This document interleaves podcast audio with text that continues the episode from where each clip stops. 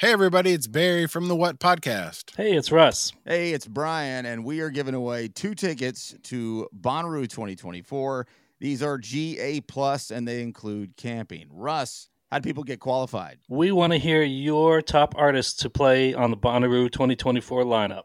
Call 423 667 7877 and tell us who we should check out. It's the What Podcast. Thanks. Hey, everybody, it's Barry from the What Podcast. Hey, it's Russ. Hey, it's Brian, and we are giving away two tickets to Bonnaroo 2024. These are GA Plus, and they include camping. Russ, how do people get qualified? We want to hear your top artists to play on the Bonnaroo 2024 lineup. Call 423 667 7877 and tell us who we should check out. It's the What Podcast. Thanks.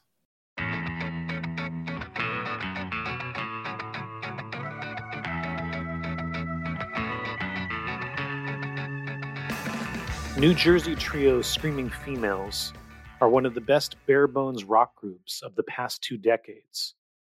Their sound is both expansive in its ambition and intimate in its execution, like a gritty punk rock band dabbling in every possible style while focusing on a very particular sound that is both dissonant and harmonious.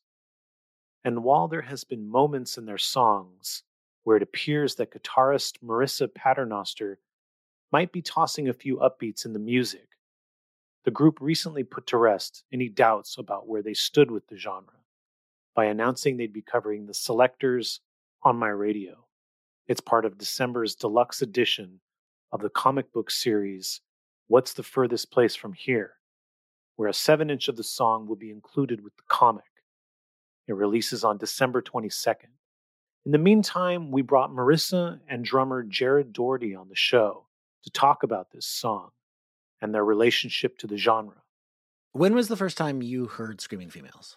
I remember hearing them back in the mid 2000s when they were kind of breaking out, I think. Yeah, I think it was kind of late 2000s. I started hearing about this band, a lot about their guitar playing. They were getting a lot of press on like punk news.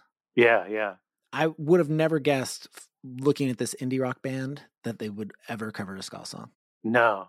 Furthest thing on my list of potential non ska bands that would do a ska song and that we would be able to bring on the show. I mean, maybe somebody like Kraftwerk. Uh, I think maybe they'd be a little bit further out from doing ska, but definitely like late 2000s, like kind of serious org core indie rock. Never would have pictured them doing ska. Yeah, and I think they did a great job with On My Radio by the Selecter. Definitely. I think it just shows that deep down inside, everybody loves ska. Oh, yeah, and side note, I really would love it if Kraftwerk did a ska song. If anybody from Kraftwerk is listening, please record a ska song. You guys recorded a song on my radio by the Selecter, which we got to hear a snippet of it. it sounds awesome. Well, I want to hear the story behind this song, why you chose it, and and I know it's related to a comic book series. I want to hear about that too. Yeah, uh, a guy who used to hang out in New Brunswick and would, which is where we're from, New Brunswick, New Jersey, and he released some records. He actually released a record that Marissa did the artwork on, and um, uh, he now writes comic books and actually like very famous comic books. So he hit up a bunch of bands that he's friends with or has made friends with over the years, and asked if they would participate in the deluxe editions of the comic books by recording a punk song from the 80s, a cover, and they were going to do seven inches uh, to go along the deluxe editions of each of the issues of his new comic book. And I came to Mike and Marissa. I was like, hey, we got this email. You guys want to do this? And they're like, sure. And they're like, what song should we do? And Mike immediately said, let's do a ska song. nice. and then I think that was followed up almost immediately with Marissa saying, let's do on my radio. Yeah, great choice. I feel like On My Radio is my possibly my favorite ska song. Just I feel like it's definitely a song that I would show somebody who was unfamiliar with ska that I want to say like this is ska right here, this song. So is it have you have you guys long been fans of the selecter slash this song? Um I mean okay, I'll go start from the top and just say that we're probably not like the world's biggest ska fans. Um Oh, but I know fine. that uh, one of Marissa's all-time favorite bands growing up was No Doubt, so that's obviously uh, big. And then For me, um, yeah, just I don't know. Over the years, like of course you get introduced to the specials, and they're like the best band ever. Um, and then I don't even know when it was. Uh, a number of years ago now, I saw Dance Craze and uh, the the documentary, and saw the selecter in there, and was just like my mind was like blown. You know, um, I had heard of them, but just getting to see those live the live footage of uh, Pauline just was like, whoa, this this band might be better than the specials. Yeah, I, I think I put them above specials as well, even though specials are kind of like the, you know, the legendary two tone band. I think the selecter's a little bit better, particularly like from this the first album, and you know possibly a little bit the second album. But yeah, I think what they had in that first album with that specific lineup was just phenomenal. Marissa, I'm curious a little bit about your approach to singing this song. Um, you have a distinct voice. Pauline Black has a distinct voice, but I feel like the way you approached it was just perfect. Thank you. Um, I can tell you that I put very little thought into it, almost zero. Um, we recorded it at my house in my basement with um, like my really basic recording equipment. So I did the vocals separately later. Um, I, I think I just looked out that we have a similar range, I guess. Um, I changed some of the uh, lyrics um, to be cheeky. Well, what, what did you change? Uh, some of the lyrics are like gendered about like you know her her boyfriend um or whatever love interest in the song, um her baby so to speak. Uh, so I just I just changed them so they uh were applicable to my experience. Yeah, I don't know. I just uh we have a, yeah, we have a similar range um and it came out surprisingly surprisingly good. I wasn't expecting to have such an easy time singing it. Um there are a couple there are a couple parts in the chorus, the falsetto parts that were like that there's a bunch of parts in the song which Jarret could probably speak to more accurately that are are are they in weird time signatures or is it just Yes, they are in weird weird time signatures there's some weird moments with uh in the chorus with the with time signatures. So like I remember I can't remember specifically what was going on, but I was singing one refrain of on my radio weird. And then when uh Mike and Jarret came over, we actually listened to it and I I just was totally overthinking it. Um and I uh, so I just went back to what what just just emulating what whatever she did and it came out good. You talk about the chorus the it's the same old show on my radio. Yeah, it's it, there's this like, well, I don't know, Jarret. you could probably explain it better than I. I mean, I know you can explain it better than I can. That it does it for a, a very odd amount of times, and then there's this one hit that's like on an and of like five or something. Can't really remember, but it was it was confusing to learn for sure. That's not like my forte when it comes to playing music. I I really stink at counting.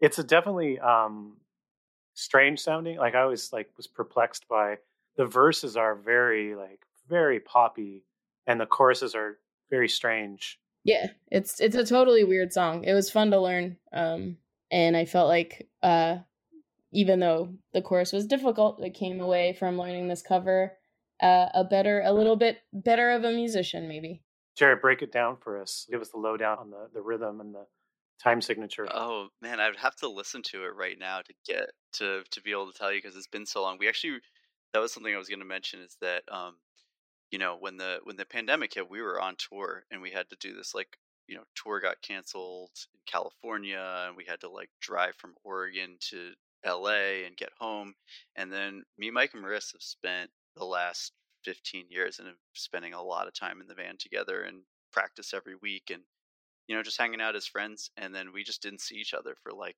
six months or something. I forget how long it was, but the idea of getting back together and playing music was just like very daunting emotionally. And this was the first, very first thing we did before we even played like any of our own songs or anything.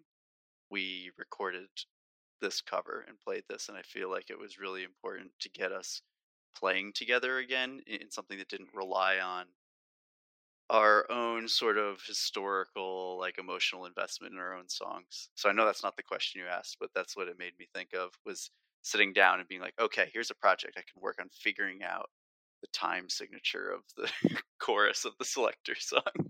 Was this the first experience all three of you had had with playing ska? Oh no. Oh, let's hear about it.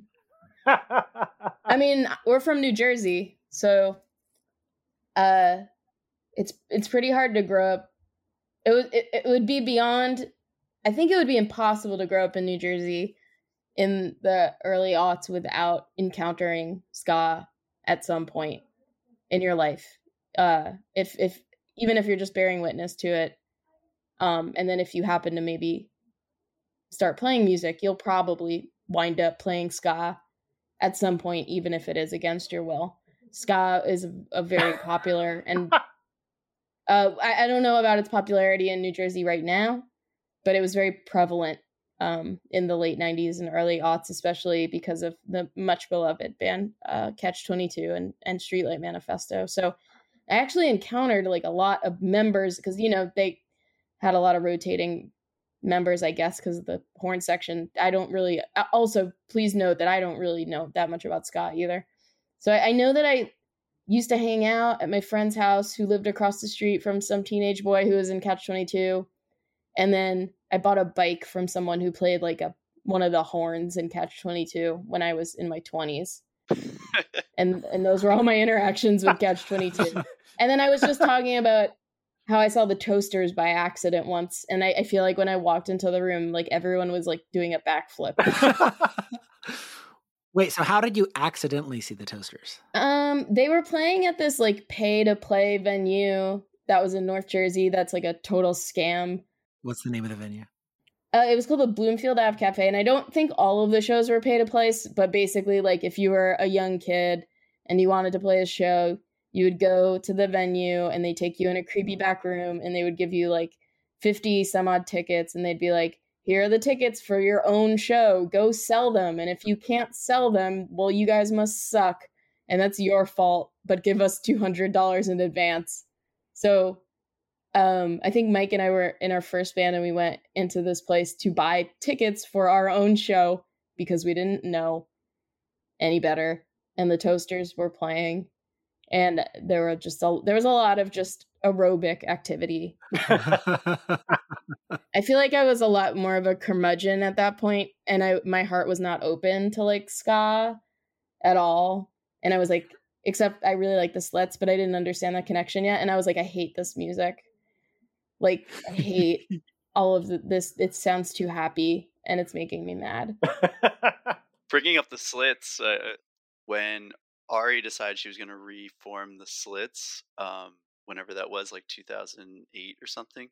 Uh, they recorded a demo that they kind of used to shop around to, you know, just let people know the band was back together, etc. So through a random series of events, Marissa ended up recording on that demo. And you're asking about Marissa playing ska. Well, you know, it's a little more reggae influence, but there was a point, I believe, when correct me if I'm wrong, Maris, where Ari asked you if you could play a little bit more Jamaican. Those words were unfortunately said, but Ari didn't say it, which was like, I, this was like one of the weirdest days of my life still. I, I was a junior in college and I was like, they asked me to join after I had played on the demo and I was like, I can't, I'm in art school. Like I couldn't do it. um, but I went and I, and I played on the songs and I don't, I'm not going to name the engineer, but the engineer asked me if I could get more Jamaican with it. And I was like, this is about as Jamaican as I get, which is zero percent. Um, and I even at that young age, I still was I was smart enough to know that that was offensive, and uh, uh, I I played yeah I played so I played some ska I guess maybe it was reggae I don't know the diff I mean I know the difference sort of I'm really I'm not I don't know that much about either genre what was your connection to the band? How did you get involved to begin with? We knew one of the engineers who was working with Ari to like relaunch the slits um just through like childhood friendships, I guess. Right, Jer? Yeah, just bands, people that I knew from playing in band. Well, they're listening to their bands and going to their shows and just randomly met this person along the way. yeah, and I'm sure they were like, we got to get a, a girl to play guitar because it's the slits. And then I was the first person that came to mind, which was a very high honor indeed. I very much love the Slits, but um, yeah, I can't get any more Jamaican than not Jamaican at all. the Slits, um, even though like dub and reggae are like definitely a, fo- a foundation of that group, doesn't sound Jamaican at all to me. It's a very weird band. Yeah, I mean the mu- I, I I the music that they made was just absolutely bizarre and cut is one of my favorite records of all time so i was more than happy to just even be in her presence um, and i was pretty bummed out that i couldn't be in the band but obviously i absolutely had to get my very important painting degree so this was um, before screaming females then no i was in screaming females uh, we had only been a band for like a year or two um, but since Screaming Females started, I mean, we all took it and have continued to take it very seriously. So fully dedicated to doing our thing. But also, I was, you know, still in school. And I think, Jarret, you might have still been in school too. Yeah, I don't remember exactly, but I do remember that um, a lot of it came down to you were trying to see how many shows they were trying to play and when it was. And the limited time you had, you're like, well, I'm not dropping out of school for this, but maybe I could do the shows. And then once they started talking about doing like bigger tours, you were just like, if I'm gonna, I only got a limited amount of time to play shows while going to school, and it's gonna be screaming female shows. It's not gonna be slits shows. so I want to ask uh, a little bit about the go back to the selector song. Do you know why Mike was all about ska for this? It's from New Jersey. It's in his blood. I'd say yeah that Mike had the most uh like ska hit him at a perfect time, you know, um for his like age, like the third the kind of like you know, you know I'm talking about the the kind of major label third wave ska. Um so he he had that like at the right time of his youth to just be really loved it and then pretty quickly he just got into like the most just just like music of an entirely different feel. Um, you know, I we started playing when Mike was 17, so it just seemed like Mike had gone through a lot of um, already like amazing kind of music influences in history by the time I met him, and he was still a child.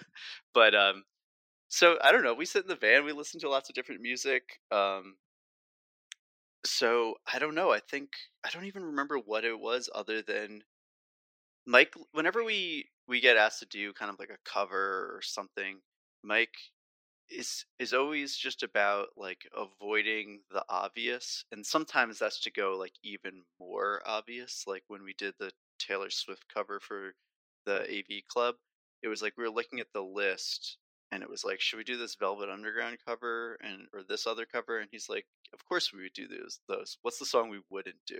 Let's do the Taylor Swift song no know? he said we might as well do the song that everyone likes a lot already, which was like the smartest thing I've ever heard a person say in to, in my life to date. I was just like, this man is a genius.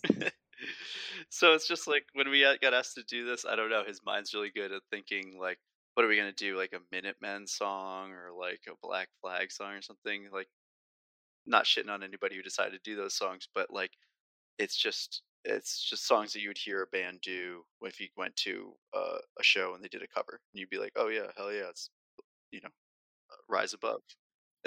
so thinking of doing doing a uh, a ska song, I think it just like immediately put us on a different track, and that's just kind of the way Mike's mind works. Yeah. Uh, back to the Taylor Swift cover, um, which I, I like a lot. The part I like the best about that cover is that instead of the rap breakdown, you just rip a solo. Oh yeah. Well, the rap breakdown really stinks. yeah. Like that's a bad part of the song, like a pop song that I think is like obviously incredibly well written. And that's yeah. the only part where I, I, if I were for some reason in the studio, I would have been like, "We're getting rid of that. It's not good."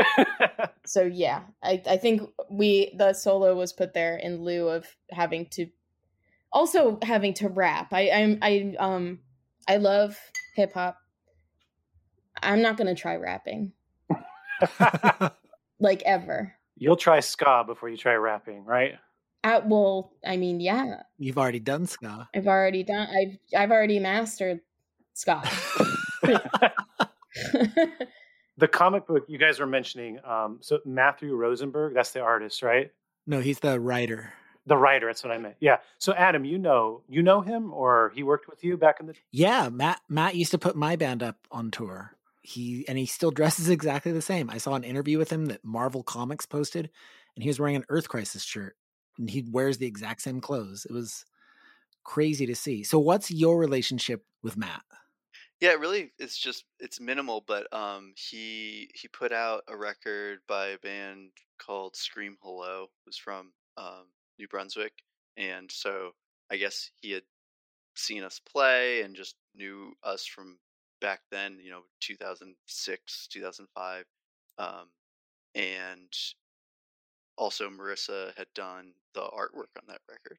Um, and so he just hit us up in the email and, and like I don't know. You get emails about people asking you to do various things for various projects, and you only have so much you can, so many covers you can record and that kind of thing. But when somebody hits you up and they're like, "Oh yeah, I remember you know hanging out at the parlor in 2006 in New Brunswick, which is a house," you know, you're just like, "Oh yeah, this is," and like, "Yeah, Marissa did the artwork. She knows me. We talked." I was just like, "Yeah, let's do it. Sounds good." He didn't have any uh, say on on whether or not y'all did a ska song, right? I was kind of wondering if, like, if we came back when he said do a punk song from the from the '80s, if we came back with ska, I was like, is that going to count? Is it going to be close enough? And he was like, sounds awesome. Let's do it. what you said it was the first thing you um, recorded in the pandemic. When when did you record it? Uh, well, I guess we started having band practice like a couple, maybe like two months after we kind of, I feel like got sent home. Uh, no, it was it was longer than that because I didn't I didn't play drums for four months. I remember. That. Yeah, I don't I don't know. It's all like a horrible nightmare fugue. Uh, but uh, one not not that anything had subsided, but we had been obviously all isolated in our little pods, so we deemed it safe to practice in my very very large basement with masks on um and uh this just seemed like a, a fun project um as something something fun to do something to kind of distract us a little bit from what was going on. Um and also um i i'm a big fan of comics. Uh jarret's a big fan of comics. So it seemed like also it's a really neat it's just a really neat idea. A cool pairing of things that I think uh, have a lot of overlap and aren't um, kind of placed together as often as they could be, which is like comic books and music and punk rock. There's, you know, a lot of people who love comics absolutely love music and vice versa. It's good idea. Good for them. 10 out of 10. Definitely. So you're not you're not huge ska fans, but you guys were not able to play music, and you're dealing with the stress and the emotion of the pandemic. You get together and play ska. And play ska. How did that feel? Was it? Did it feel great? Oh yeah, it felt so good.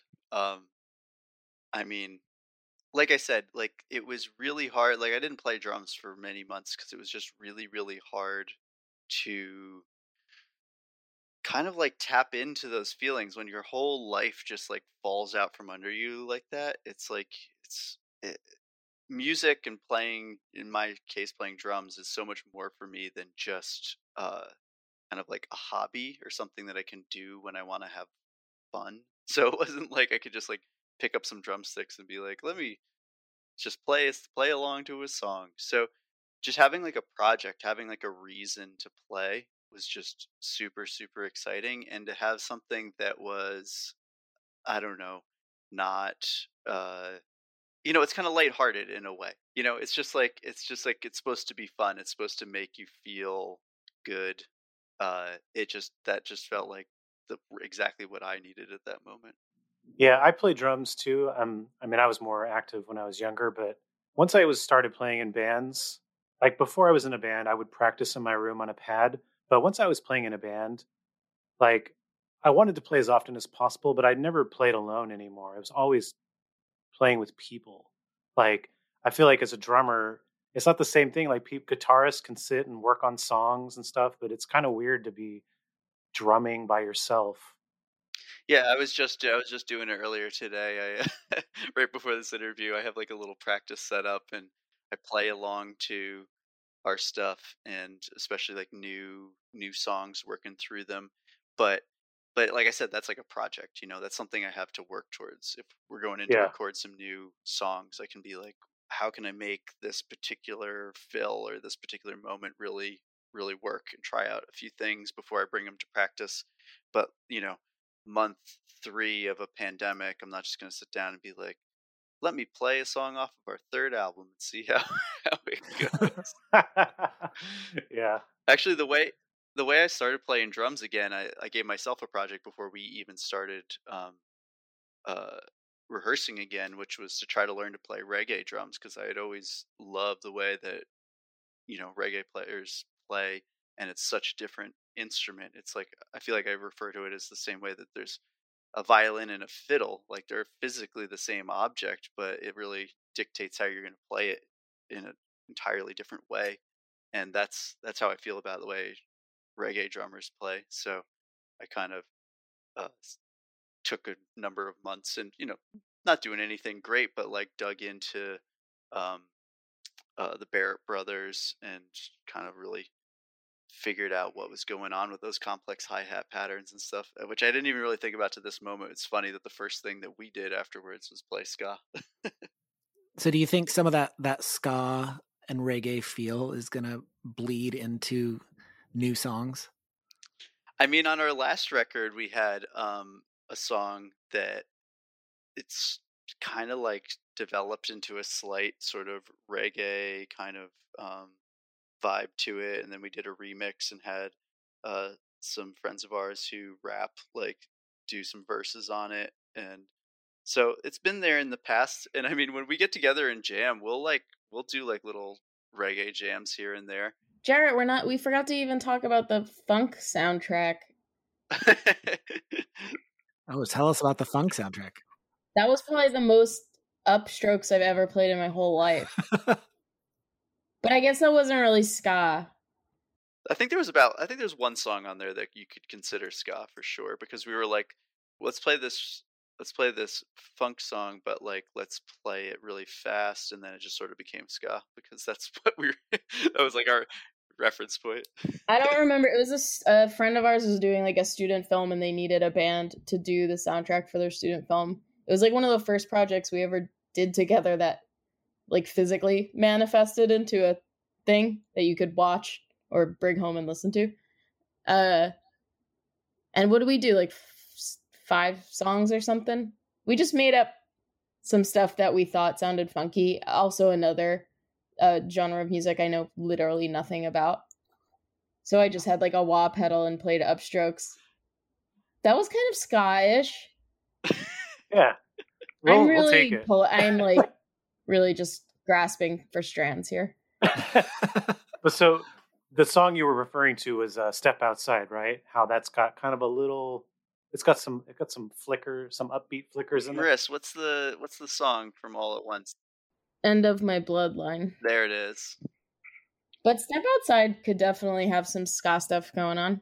I hear what you're hearing. Also, like when I listen to "Ugly," there's uh, definitely a few songs like "Expire," um, "Rotten Apple," maybe, where I kind of feel like I was listening to it. I was going like, "Is this upbeats? Was this intended to be upbeats?" Or you know, I I have no idea what you guys were thinking when you were. Wow, ska is a really expansive genre for you. I appreciate that. I'd like to think that when you listen to music, everything just goes through like a weird ska filter. Not too far off. Yeah, so regardless of what it, like you're listening to Napalm Death and you're like, oh, interesting. Like, Interesting. I get the un- undercurrent. Yeah. We'll be right back after this.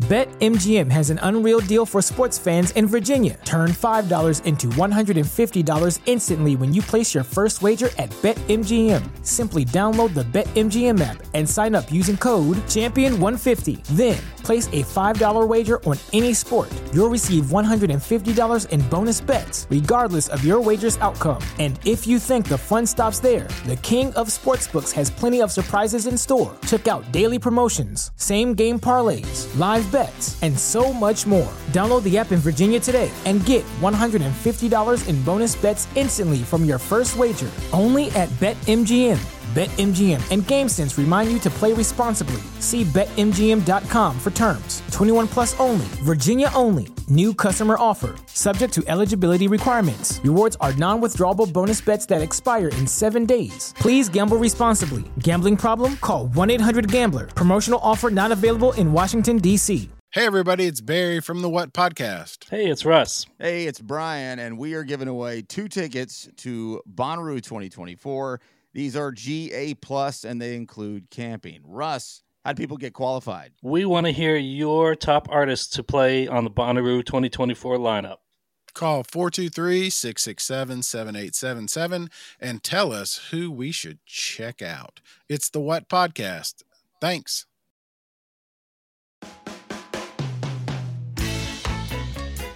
Your guitar playing in general, I think, is um, really interesting because I feel like you create a lot of space and uh, you also play with rhythm a lot in this really unique way. So I don't know, like, you know, to, to think of it in terms of upbeats, it's probably more just that, that the, the way you, you treat space and rhythm. I'm just kind of curious about your thought process behind that as a guitar player in general. Hmm.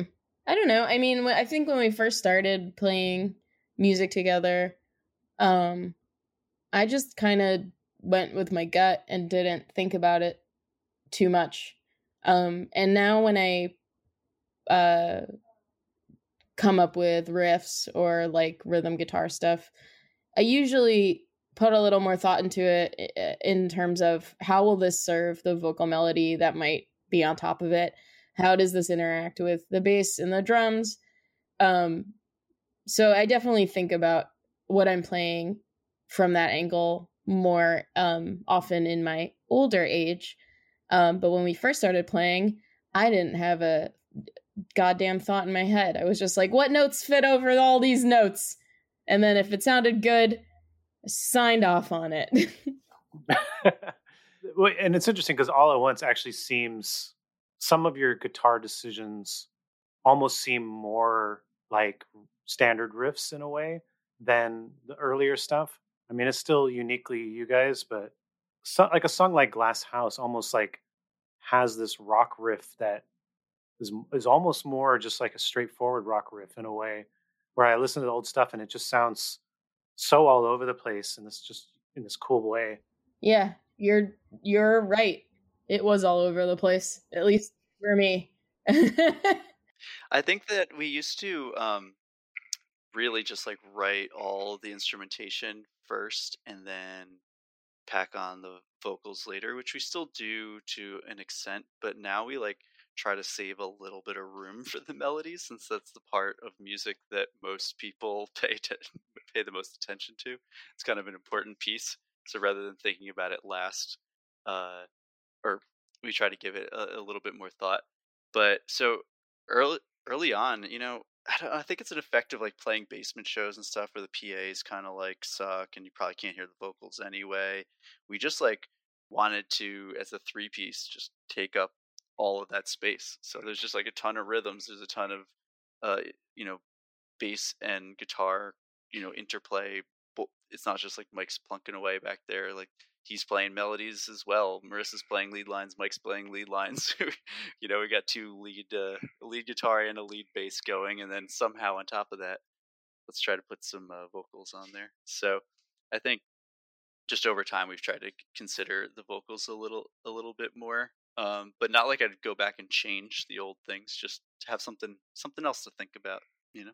I like how it sounds like, you know, you have three members and you guys are sort of competing with each other, but also sort of working in harmony as well. You know, that's that's kind of what the the older stuff sounds like to me, where it's like you're you're feeding off each other, but you're also like you got your own thing, and it so at times it's like almost creates this dissonance. Yeah, I think that like we, um I think that we all learned m- we all had experience playing with other people prior to Screaming Females, but for the most part, Screaming Females has been the only band that the three of us have been in for for the most part, with the exception of like a, a few projects here and there. Uh, so we definitely learned how to play with other people together. You know what I mean? Um, and uh, play learning how to play with other people is really hard, and I think you can probably hear some of that struggle, be it good or bad, in the earlier recordings. Like, so you might hear this rubbing or dissonance, or be like, oh, well, that's a that's a really weird compositional decision to make. That's a really weird melody decision to make. But we were kind of just like figuring stuff out and continue to try to figure stuff out. Not really sure what we're trying to get to the bottom to, but of bottom of, but Well, that actually reminds me of just thinking about the selecter because you guys, everybody was talking about on on my radio having like these kind of pretty weird chorus decisions and etc. And I feel like by the first record, they kind of worked a lot of that out. And like the first record, most of those songs on there don't really have that same sort of uh, strange kind of time signature and falsetto moments happening and whatever. So I, I don't know. Like I was more familiar with. I mean, obviously I knew on my radio, but I- um, I own like too much pressure and listened to that album a whole bunch of times. So when Marissa suggested on my radio and I went back and listened to it, I was like, man, I forgot the song is so weird considering it's their. I think it's their first single, or definitely came out before the first record. But I think that you know other bands have that same experience that we did, which is that you get together, you have like some good ideas, you have some weird ideas, and as you do it, you figure it out. Yeah. Well, I feel like that that that dissonant harmony element has sort of been like almost like what defines screaming females, the screaming females sound. Like rather than change it, you've just worked within that parameter and continued to perfect that rather than moving away from it. Yeah, I mean, it's if you play all the right notes all the time, then you can only do uh, stock stuff. So now then you sound like Fall Out Boy and it's sweet as hell. and then you get like so famous and you buy like everyone you've ever loved a house and a horse it, and life's great we've really just been sabotaging ourselves this entire time Yeah, Marissa, do you know who loves ska? every member of Fall Out Boy Well, Patrick Stump. oh yeah of course he does i think jarret and i tried to listen to his what was the genre he was trying to create I don't remember. he went solo and he like tried to create a genre. It was like soul punk or something. Oh, that doesn't sound good. it was not good. But we tried. But we have to we have to mention here that we are actually big Fall Out Boy fans. oh yeah. from under the cork tree was like a staple tour staple for many years including the first time we went to europe which was like a very long tour after having been on a very long tour in the us we went straight to europe. And uh, our first van had like a thing to plug an ipod onto but then that van broke down and our second one only had a cd player and the only cd that we had with us was Fall fallout boy so we listened to it like three times a day when we got tired of like you know Croatian radio or whatever. How long was that whole tour? Everything all included was a hundred and I, I think I forget what it was. It was something like in 114 days we played like 104 shows, something like that. That's brutal. That's so long. And Fall Out Boy got us through all of it. Thanks, Fall Out Boy. So next time you talk to Patrick, you can tell him that it won't matter at all to him, but it matters to me. What do you think would be better, uh, that that soul punk album or a Patrick Stump ska solo album? I mean, he has the voice of an angel, so like, you know, I, I don't want to poo poo his solo effort. Soul punk. It wasn't. It just wasn't for me. But the singing, like, wow, that guy has some pipes. yeah, But I'm just more of a Fall Out Boy kind of guy, you know. I want to hear those I got you. those heavy riffs that only Fallout Yeah. Boy can provide. I think he would make a great ska record if you, yeah, when you talk to him inevitably. Oh, we have. We've talked to him. Oh, okay. Well, call him again. We'll call him again and let him know that Marissa from Screaming Females wants the ska album to come. Don't name drop the band. He'll already know who I am. Okay. yeah, let him know. Well, I, I keep seeing on Twitter, you know, like uh, Catbite is really trying to back up Laura Jane Grace for something. So like maybe they could just step in and be the the studio band for Patrick. I think it would work perfectly. That'd be great if Cat Catbite just went around and was just the backup band for all these um, already established singers like ska bands. I, I think we're onto something. yeah. Do you want to make a ska album? Call Cat Catbite. Well, wasn't that a thing that must that must have happened? Like, uh, those compilations that were like really popular in the early aughts, like, um, uh, like Pop Goes Punk or whatever. That like Mm-hmm. That that must like people must have funneled a lot of music through a ska filter and put it out on a compilation at some point, right? It has to have happened. If this hasn't happened, then we just thought of the most the smartest. We just had the most smart thought. I mean, this has to exist. There has to be like uh ska does like you know pop hits or something that has to exist. Hundred percent. Well, there is Ska Tune Network. Um, Oh, yeah. Jeremy does the Ska Goes Emo and stuff like that. There you go. Yeah, yeah. It's actually happening right now, Maris. That's Yeah, I'm just thinking of the Save Ferris cover of "Come On Eileen," and I'm like, have have they? Yeah, has there been a compilation of similar sonic efforts? I sure hope so. So before Screaming Females, Marissa, you were in a band with Mike called Surgery of TV. Is that correct? Yeah, surgery on TV, like when you watch surgery on TV. Is that the is that the first band, or did you have bands before that? no, that was that was it. That was our first band. Yeah. And then how soon until Jarret joined and it became Screaming Females? Um, surgery on TV lasted for about ten months, and then, um, we kind of fell apart. Um, I went to college, and that's where I met Jarret. And uh, I won't tell you the long, boring story because it's just not super interesting. But once I found out that Jarret played drums, I invited him to play with um, Mike and I and our uh, friend Chris Bobbins, who has the best name and also um, was in surgery on TV. Um, so Jarret was in surgery on TV for like only like three or four practices, and we were gonna play a show somewhere in South Jersey where I'm sure a ska band was also going to play. Um, I'm certain of it.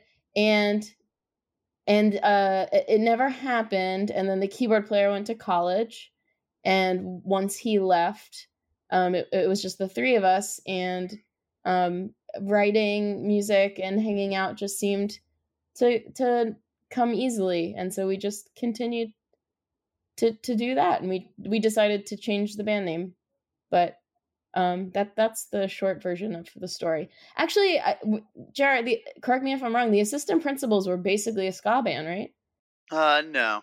no okay surf more surf Yes, they were they were a surf band.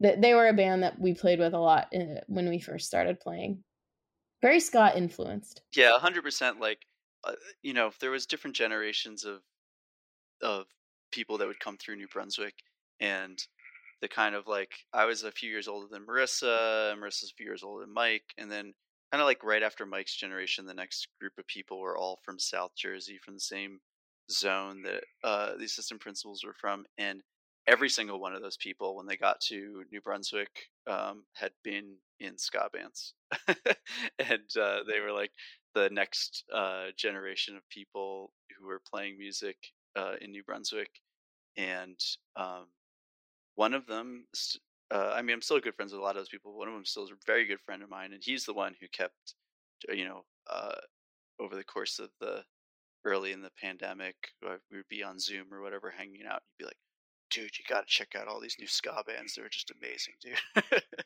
Aside from Catbite, who is he uh, introducing you to?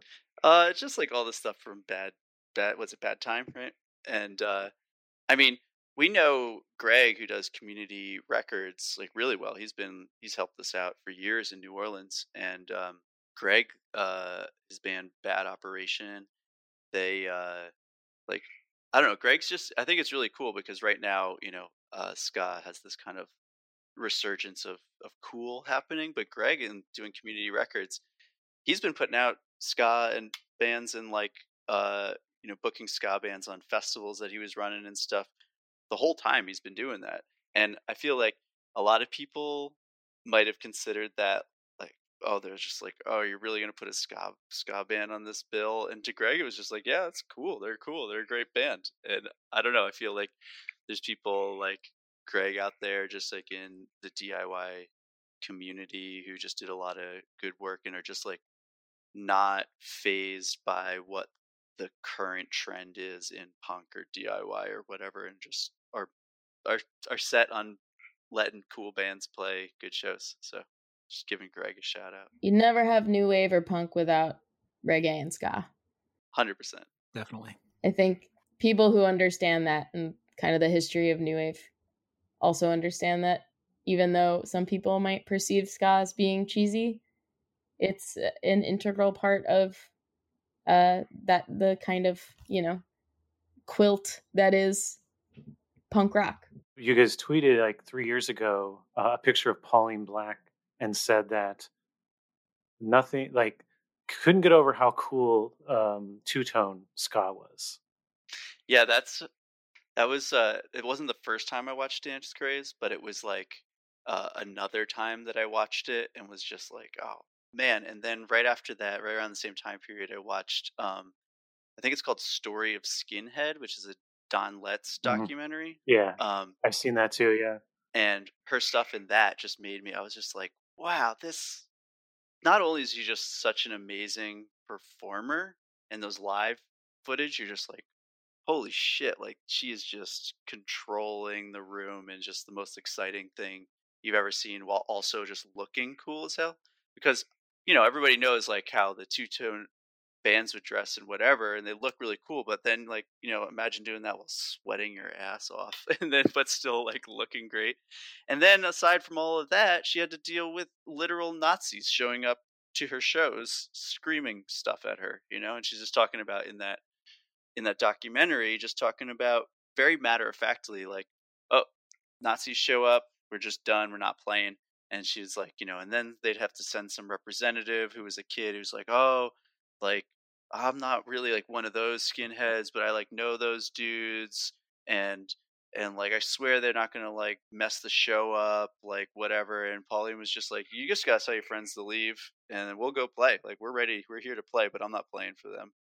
And I was just like, damn, like all of that put together, that is some shit. Like I feel like there's not many people right now who have had to run that situation. yeah. I mean, you know, aside from a couple bands like like the Equals and stuff like that, um, there wasn't a whole lot of like uh, mixed race bands in England at the time. So it was aside from the mixture of music, the visual look of Two Tone was striking.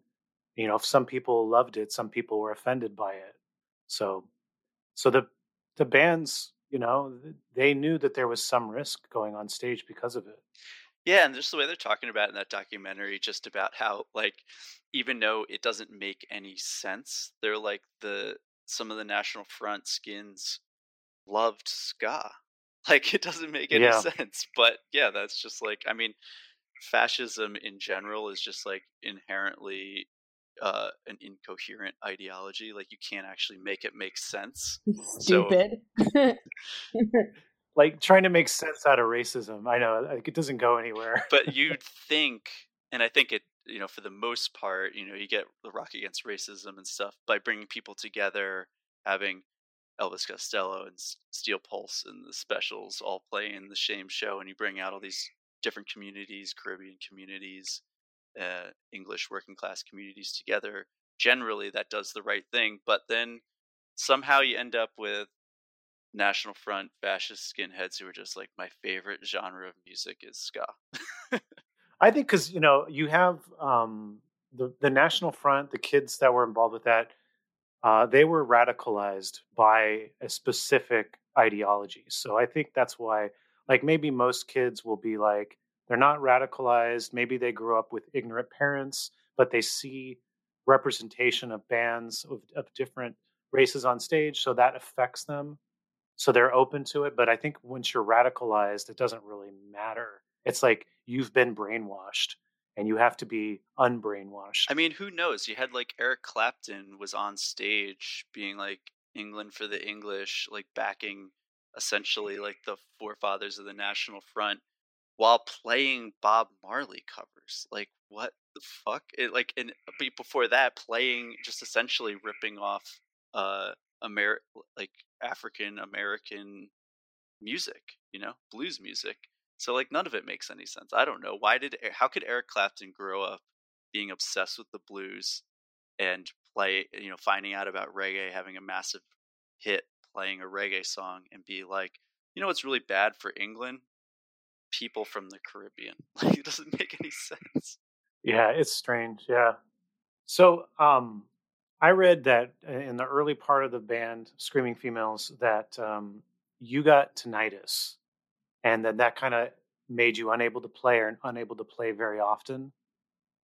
And um, you used that time to read "Our Band Could Be Your Life." Is this a true story? yeah it was actually wasn't it was tendonitis Oh, was it tendonitis? Oh, okay. So it was in my elbow and it was really, really bad, like to the point where I could barely move my arm. Um, and yeah, it was just kind of devastating. It was like I had never really been in a band before. I had jammed with people for years and I had kind of even given up on the concept of ever being in like a real band. I was mainly just like hanging out with bands I thought were cool around New Brunswick. So then Marissa asked me to play, and I was just like, "Oh my god, this is amazing! I love what you know Mike and Marissa are doing." And almost immediately, I get this ten- tendonitis in my elbow that like will barely let my arm move. And it, wa- I was just like, "Oh, I'm gonna have to call them and tell them," and they're gonna be like, "Oh, well, it was cool. We've been playing together for three months. We're gonna find somebody whose arm moves to play drums." And uh, I, it was like I was completely nerve wracked making that phone call. And Marissa's like, "Ah, it's cool. We'll let it heal up and we'll figure it out. And it just was really special moment for me. Did it develop because of playing drums, or was it some other incident happened? Um, I don't really know. It. Uh, I've had major tendon issues since I was a teenager. Um, and you know, it's like this. What's this month's tendon issue? It's like behind my knee currently. I don't know why. It's just a problem that I have, and that was just a particularly terrible case. Uh, couple years ago, I had this thing. Uh, you know how every like tendon injury has like a common name, like you know you have the tennis elbow and this or that. I had one on my thumb, known as uh, mommy thumb. Don't tell people about your mommy thumb, dude. Are you nuts? Ay, ay, ay. so so yeah, there's always like little uh triggers to these things, but there's stuff that normal people probably would have done and it wouldn't have given them a six month injury. Wow. So, but um, did you did you spend that time reading "Our Band Could Be Your Life" and become obsessed with Minutemen, as I have read? Is that true? Yeah, yeah. Um, I, you know, I, I grew up playing a lot of music with my friends, and we'd go into New York. Because I grew up in North Jersey, We'd go into New York to see bands play, and so in my mind, you know, if you were a small band, you'd play Irving Plaza to uh, fourteen hundred people. It's a little indie rock show. yeah, exactly. Uh, and it's funny because looking back on that, I'm like, those bands probably played in Kansas to 200 people. But in my mind, I was like, if you are a band that anyone knows, you play to at least a thousand people. That's just everywhere. um, so when I first started hanging out in New Brunswick, uh, when my friends who were a couple years older than me, I was still in high school. I went to a party and they were in a band and they're like, our band's playing the party. And I showed up and I walked downstairs and I had to like walk by a band that was playing because they were playing right next to the stairs and they were just like the coolest band I'd ever seen in my life. I just couldn't believe that there was a band playing to 50 people in a packed basement and I had to walk by them and there was no stage and it just kind of blew my mind. Um, so from then on, I was just like hanging out with local bands, trying to just do that. A bunch of those bands moved to New York because that was right around the time that you know bands like the Yeahs and the Strokes were getting really big, and they all moved to New York or L.A. to try to kind of like make it, etc. None of that worked out. Um, so then I was back in New Brunswick. Now my favorite bands didn't live in town anymore, and uh, that was right around the time that this band, the the Ergs, started playing in New Brunswick a lot. And what they did was they changed it from just having, um, and it wasn't just them in particular, but the scene that developed around them. It's in New Brunswick. It was always just college parties that bands might play, and college parties get started at 10 p.m. at the earliest. So if you're having a band play at 11:30 is like a good chance the cops are going to show up and give you a ticket and kick everybody out. Um, but the Ergs were bringing bands through from out of town, and they uh, you couldn't have a band coming from Milwaukee and tell them that you might be able to get to play. So all the shows started starting at like 6 p.m. and this is just suddenly I was introduced to the idea. Oh wow, there's people all around the country who are kind of doing that stuff that I got really into in New Brunswick. And then, so when I had the injury and I read Our Be Your Life, and I was now living with some of the people who were involved in that scene and buying, you know, kind of older punk records. I had, you know, gotten some Husker Du records and stuff like that. But then I read Our Be Your Life, and it like connected all this stuff in my mind, and I just kept reading the book over and over again, where I was just like, oh, like bands were doing this stuff then as well and i know it sounds obvious now but like this is kind of before all like the internet and it was easy to access all this stuff and that's why that book was so important to so many people it's because you're just like oh wait this like connects so many threads like somebody had to be the first band to tour without like a massive you know force behind them and like black flag doing that the minutemen doing that Husker Du doing that like butthole surfers getting out there and doing whatever the hell they were doing uh it just reading that book just like I was like, oh, we're part of a history now. Like so uh, that's why I wanted to like say all that is that started out for me as just I found a band, two bands playing in New Brunswick and couldn't believe it. And then a few years later, it's like the Ergs are bringing bands from Milwaukee and California, like you know San Pedro and places like that to come Gainesville to come play, and you're like, wow, there's bands all over the country doing this. And then you read our Band Your Life and you're like, oh wait, there's generations of bands doing this. Yeah, for sure. We'll be right back after this. Hey everybody, it's Barry from the What Podcast. Hey, it's Russ. Hey, it's Brian, and we are giving away two tickets to Bonnaroo 2024. These are GA plus, and they include camping. Russ, how do people get qualified? We want to hear your top artists to play on the Bonnaroo 2024 lineup. Call 423 667 7877 and tell us who we should check out. It's the What Podcast. Thanks. So, in those early days, um, when you were kind of a New Brunswick basement band, like what, where, where would you be playing, and, and who were some of your contemporaries in town? Um, we played at this house called the Parlor a lot. That's where our first show was. Um, we played at Jarret's house, which never really had a name. It was just the address. um, we uh, I moved into a show house my senior year. Had a lot of shows. Um, uh, there were, but yeah, there were there were.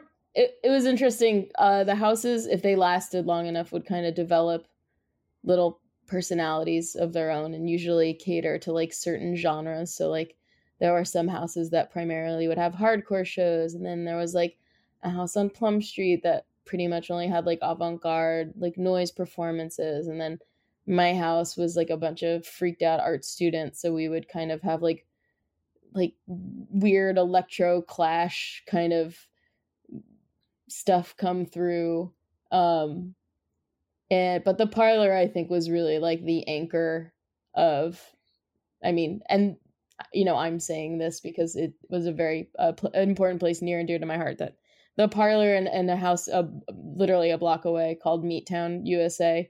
I feel like we're the two kind of like anchors of our time spent in New Brunswick and probably had the most shows um, that I went to, the most eclectic shows, the most like diverse group of people. Uh, attending them while acknowledging all the while that it could have been way more diverse than it actually was. Um, yeah, uh, those were some just some of the houses that managed to kind of last for more than a blink of an eye. And our first show was at the parlor was with the Measure, who uh, Lauren is still doing music as Worriers, and this the split that we're doing, the record that's coming out with our selecter cover on it, actually has Worriers on the other side. So it's like literally 16 years later, we're still encountering um, people that we met at those houses and being able to work together. Uh, Worriers is doing um, Missions of Burma song. Yeah, they're doing a Mission of Burma song. Yeah. Okay, nice. So I, I take it you were really leaning heavy into house shows and, and not so much like venue type shows in those early days. I mean, we would play random venues. It would be like, oh, we're gonna play like such and such bar and grill in like Bound Brook, New Jersey, or something, because somebody had a show going on there, and we would go do it. But like, we were really into trying to do all ages shows, and there's just really not a lot of proper venues in New Jersey that had were able to do all ages shows. Uh, one of which that did exist was this place Maxwell's in Hoboken, New Jersey, which was just unbelievable. I can't even can't even believe that it was real. It was a venue that fit 180 people with the best sound system in the world, with a pretty good restaurant that would have like those same bands I'm talking about that would literally go play in New York and play to like one or two thousand people would play Maxwell's and you could just go see it and it was all ages and it was a bar and it was just like and they would let local bands play there as well, which there's like no shot you were going to be able to play like whatever band you could open for at Maxwell's, there was no way that a local band was going to be able to play with that same type of band in New York. It just wasn't going to happen. Um, so Maxwell's was like the kind of venue in New Jersey that we would play a lot that wasn't a house, that wasn't a DIY space. Yeah, and Maxwell's is like iconic even to me when we were growing up because replacements played there. Nirvana played there, Butthole Surfers played Yeah. there. Like, and some and sometimes they would let underage kids in depending i i don't know what the rules were for that but so i actually got you know a few of the smaller club shows i got to go to which were few and far in between were at maxwell's yeah. The entire time we were going to shows, it was all ages there because it was a restaurant, so they could just be like, "Yeah, it's just a restaurant. Anybody can come in." I think before it was a restaurant in like the '80s, it might have been just a bar, but our entire time going there was all ages. Any any uh, any particular memories of, of going to shows there that really stick out to either of you? we the three of us went to go see brian jonestown massacre right after dig came out.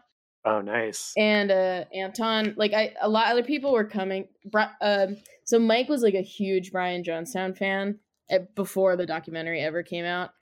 He just like loved them in high school. They were his favorite band. They were like his big brother's favorite band. They they were like very important to him um and so we saw dig and then jarret and i got into them and we were like let's go see them at maxwell's genuinely just wanting to see the band but i guess since the documentary had just come out it seemed like everyone else there was just there to hound Anton to like antagonize him.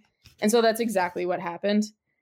You know, he got pissed off, like kept walking on and off the stage and going over to the bar to do whatever the hell he was doing at the bar. And I don't really remember what happened. It just kind of like devolved into chaos.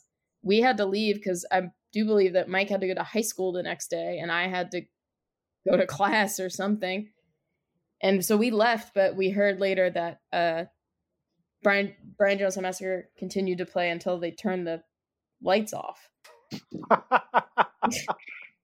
and i felt bad for anton because like yeah like he's a volatile guy but he just wanted to play his songs and everyone in the audience just wanted to give him a bunch of gar- you know a bunch of garbage Yeah, I, I feel bad for him. I think Brian's Brian Jonestown Massacre is a brilliant band, and yeah, he is he is a volatile person. But that movie also, which I love, but you know, the, the, when you when you take all of these moments of a person's life and put it together in, in an hour, then it makes it seem like all you ever do is start shit. yeah When I'm sure that wasn't. It was like it wasn't every show was like that. So yeah, people came away from that movie thinking like, okay, every show this guy starts something crazy and we're going to see something and it was just i'm sure that was just horrible for him I mean, they they've had like a renaissance over the last few years where they're uh they're now bigger than they ever were. Like they came and played Philly and sold out uh Union Transfer, which I think fits like two thousand people or something. Like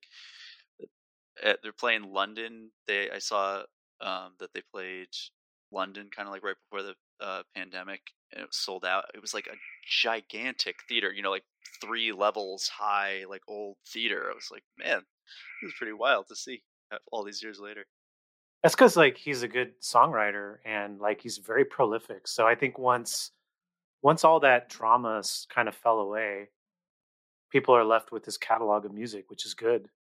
So you guys, you guys are you guys are playing these kind of underground shows for a while, and then when you when you guys go to do Ugly, that's kind of the that's kind of the album where you get a little bit more national attention, right?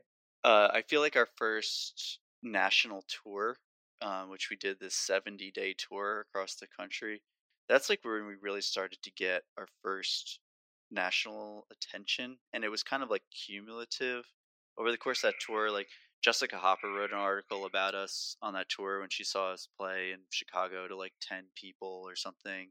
And, uh, and then right around the time we got home from that, we started playing. We did some shows with Throwing Muses and then shows with Dinosaur Jr. and uh, people were writing about that. And then we did a big tour with um, the Dead Weather in uh, 2010. So that would have been the time that our album Castle Talk came came out, and there was a whole bunch of articles that were written on that. It was a really big, big tour, um, and I feel like Ugly was kind of the culmination of that because although those early records I think are really appro- I was just listening to some of them today, practicing along, but I think they sound really appropriate and cool. I think stepping it up and recording with Albini after we had had, you know, we put put out Ugly in 2012, I think. So we had already been a band for like seven years at that point. Um, so I think the culmination of all of that stuff playing a bunch of national tours, getting some support slots, getting some recognition. When Ugly came out with a really professional sound to it, uh, it was kind of just like the perfect moment for that stuff to really um, to hit. You know, I mean, it's just what we've done as a band, but it's nothing. It's like uh, we're always trying to look to do something really cool, and we work really hard. We just write songs, get out there, play shows, and when people ask us to do stuff like open a show for a band, we're ready to do it because we are we've played for every kind of audience imaginable. Some of whom liked us, some of whom didn't, but we know we're not we're not taking anything for granted. So I don't know. It's just like we're just it's that what there's some saying about this where it's like uh overnight sensation where you you spend your whole life preparing for it or something along those lines. Yeah, yeah. sometimes like what people perceive to be an overnight success is that there was 10 years build, building up to it by the by the artist that it would not have happened had that 10 years before not have been in place but I, would love to learn a little bit about um, working with albini because i love the way ugly sounds and it sounds you know like you said it sounds more professional but he still keeps that punk rock dissonant sound to it it's not like a polished sound per se. It's still it's it's still made for an audience that likes unique music. You know, it's not for pop audiences. Can you tell? Can you speak a little bit about some of the um, the sonic decisions or, or conversations you had and and creating the, the sound of that record? I don't think we actually really talked too much about um, much beyond just performing live and like wanting it to go through whatever Albini's kind of basic setup is for a three piece rock band. Like, obviously, he understood where we were coming from, and we absolutely understood like where he was coming from, and we're very familiar with his work and big fans of his work. So we were just kind kind of excited to be in his presence and and be in his studio with the tools that he uses to make the great records that he makes and um, we just kind of let him do his thing you know I, I i think he's not as hardline about this anymore but he functions as an engineer and not as a producer. So we really didn't discuss like any uh, pro- real production aspects of these songs. You know we had written them they were done we had a couple overdub ideas and you know vocal harmony ideas and he was happy to accommodate us. But beyond that he just kind of set up the mics that he thought would work well with our band and he hit record. Yeah, one day he said, maybe this song could have a different snare drum on it. That was kind of the extent. That was it. one one thing that he he did mention before or he he basically said and probably said this a couple times during the session is that it was very clear to him that we took the band very seriously and that's why um he felt comfortable having us at electrical and i think that he's he's a person who he often talks about how he's not afraid to work as long as his clients are also not afraid to work and they take what they're doing seriously. If you're just going in there because he's steve albini and yada yada yada you're gonna leave with like you know a record that cost a couple thousand dollars and not do anything with it. Maybe that's not a project he super super duper wants to be a part of. I think and i'm i'm, I'm hoping i'm not you know putting words in his mouth but like i think he saw in us that like we were gonna go on tour and we took playing and writing music very seriously and we're still very good friends so oh, nice. Yeah. I think he value yeah, he values us as kind of like almost like comrades, you know? Light lifer punks. Yeah, I mean, sometimes you know the role of a producer or engineer is just to um, let the band be and to let them know if they're doing a good take or a bad take, and not get in the way or try to try to mess with what they've developed. Yeah, I mean, I think that that's his whole vibe. Like he's generally, you know, if you ask him, if you're like, I'm sure at some point, uh, Maris was just like, I kind of wanted a different guitar sound on this song for the overdub, but I'm not really sure what it is. And he'd just be like, try this guitar out. It sounds weird. Uh, and, but like, his whole thing is that a band who's been playing together for, you know, years, uh, and writing songs for months or years, they know them a lot better than he does. they know what their sound is a lot better than he does. So his thing is just to try to capture that. And I mean, he has a great equipment to do that and uh, great space. Electrical is just like it's a designed studio. Most studios are are uh, put into buildings that were used that were meant for something else, but he built that space out to be a studio. So I mean, you could take a look at it on their website. There's a drum room there, a live room that's enormous, and people are like, "How do you get that Steve Albini drum sound?" Well, you go set up a drum set in that room, and you're like, "Oh, there it is. That's the Yeah. sound." you set up your drums in an aquarium. and then you take all the water out. yeah, take the water out first, then set the drum. Well, whatever. I want to um, want to step back though. We we brushed over um, learning about Marissa. You you were a huge No Doubt fan. Uh, I want to hear about your history with No Doubt. Um, I think a lot of uh, female identifying people my age probably have just had a really similar experience growing up and and getting to watch um no doubt be on the on TV a lot. They were very popular. They were all over the radio. Don't Speak was like a monolithic hit. Um and I had just started getting into rock music. Um the music I really liked was Nirvana and I really liked Pearl Jam and the Smashing Pumpkins and a lot of those bands even at that point were defunct, but no doubt still existed. So that was very exciting and also no doubt um had a lady in the band. And that was exciting to me too because I uh, hadn't seen of such a thing at that Yeah. age. Um, and, you know, songs like Just a Girl when you're a 13 year old um, can, can uh, be really powerful um, to hear. And it didn't, it didn't hurt that the entire album is also perfect. Sure, yeah. and uh every song is really really good so that was also like a plus. Um and then i uh yeah i loved tragic kingdom. It was it's and it's still probably one of my favorite records. I just think through and through it's a really cool album. And the, even on that record they they really kind of like experiment with a whole bunch of different genres and i execute it like pretty masterfully. I think it was her brother who did a lot of the the writing on that album, but correct me if I'm wrong. Um, the brother had He's one of the keyboard he was either he wrote some of the songs. I think he either left right before or he left in that period of time. So Yeah, he did. I, actually, yeah. that was Tragic Kingdom is where Gwen stepped up and started writing songs.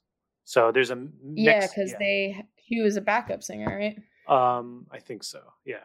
Um, Yeah, so that's you get a blend of like there's some of his songs left over, there's some of Gwen's songs, there's different people are contributing to that record, if I'm not mistaken. Yeah. yeah, they definitely had a good balance on that one. Yeah, I, I even while celebrating that record at its peak, I I never th- considered myself to be a fan of ska. Um, I just was like, this band rocks. They're one of the bands I like. I wasn't firing on all pistons at that point yet. So when you go on the road, I don't when when you go on the road next, are you going to bring on the radio with you as one of the songs you play? Um, we haven't talked about it. Uh, it's not nothing is ever completely off the table. All right. Generally, we haven't uh, covers that we've done. We haven't really played them after they came out live. They were kind of always fun to play as like a, surprise, like as we were learning a song, uh, getting ready to maybe record it for something. We'd play it. People like, oh man, I know that song, which is what Marissa always says about covers. You know, everybody freaks out because they're like, oh, I know this one, and uh, Yeah, people love when they know the song. so I don't know. This is kind of backwards for us, but you know, it's uh, it's an unprecedented era. So maybe we'll do some unprecedented things and play the song after the fact. If you guys play it, I guarantee you it'll kill though. oh yeah, Yeah. for sure. Yeah, because people love hearing songs they already know. and ska. and ska, especially ska. And I'm one of those people.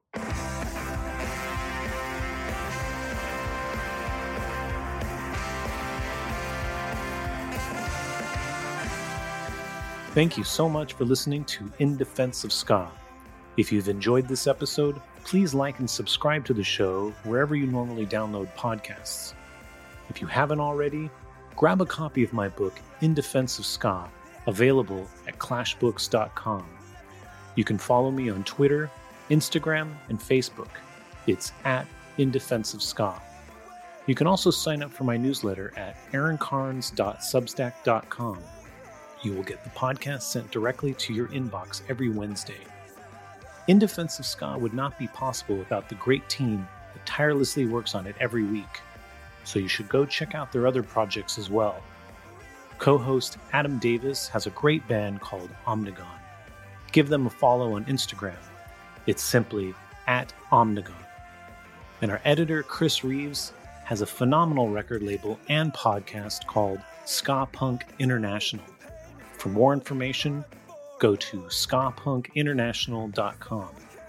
And on that note, we leave you by saying ska now more than ever. Thank you.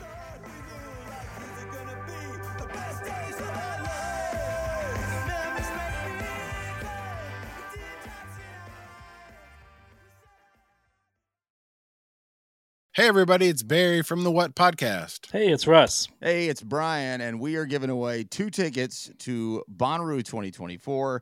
These are GA plus, and they include camping. Russ, how do people get qualified? We want to hear your top artists to play on the Bonnaroo 2024 lineup.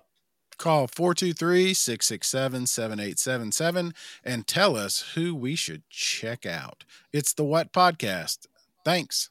Hey, everybody, it's Barry from the What Podcast. Hey, it's Russ. Hey, it's Brian, and we are giving away two tickets to Bonnaroo 2024.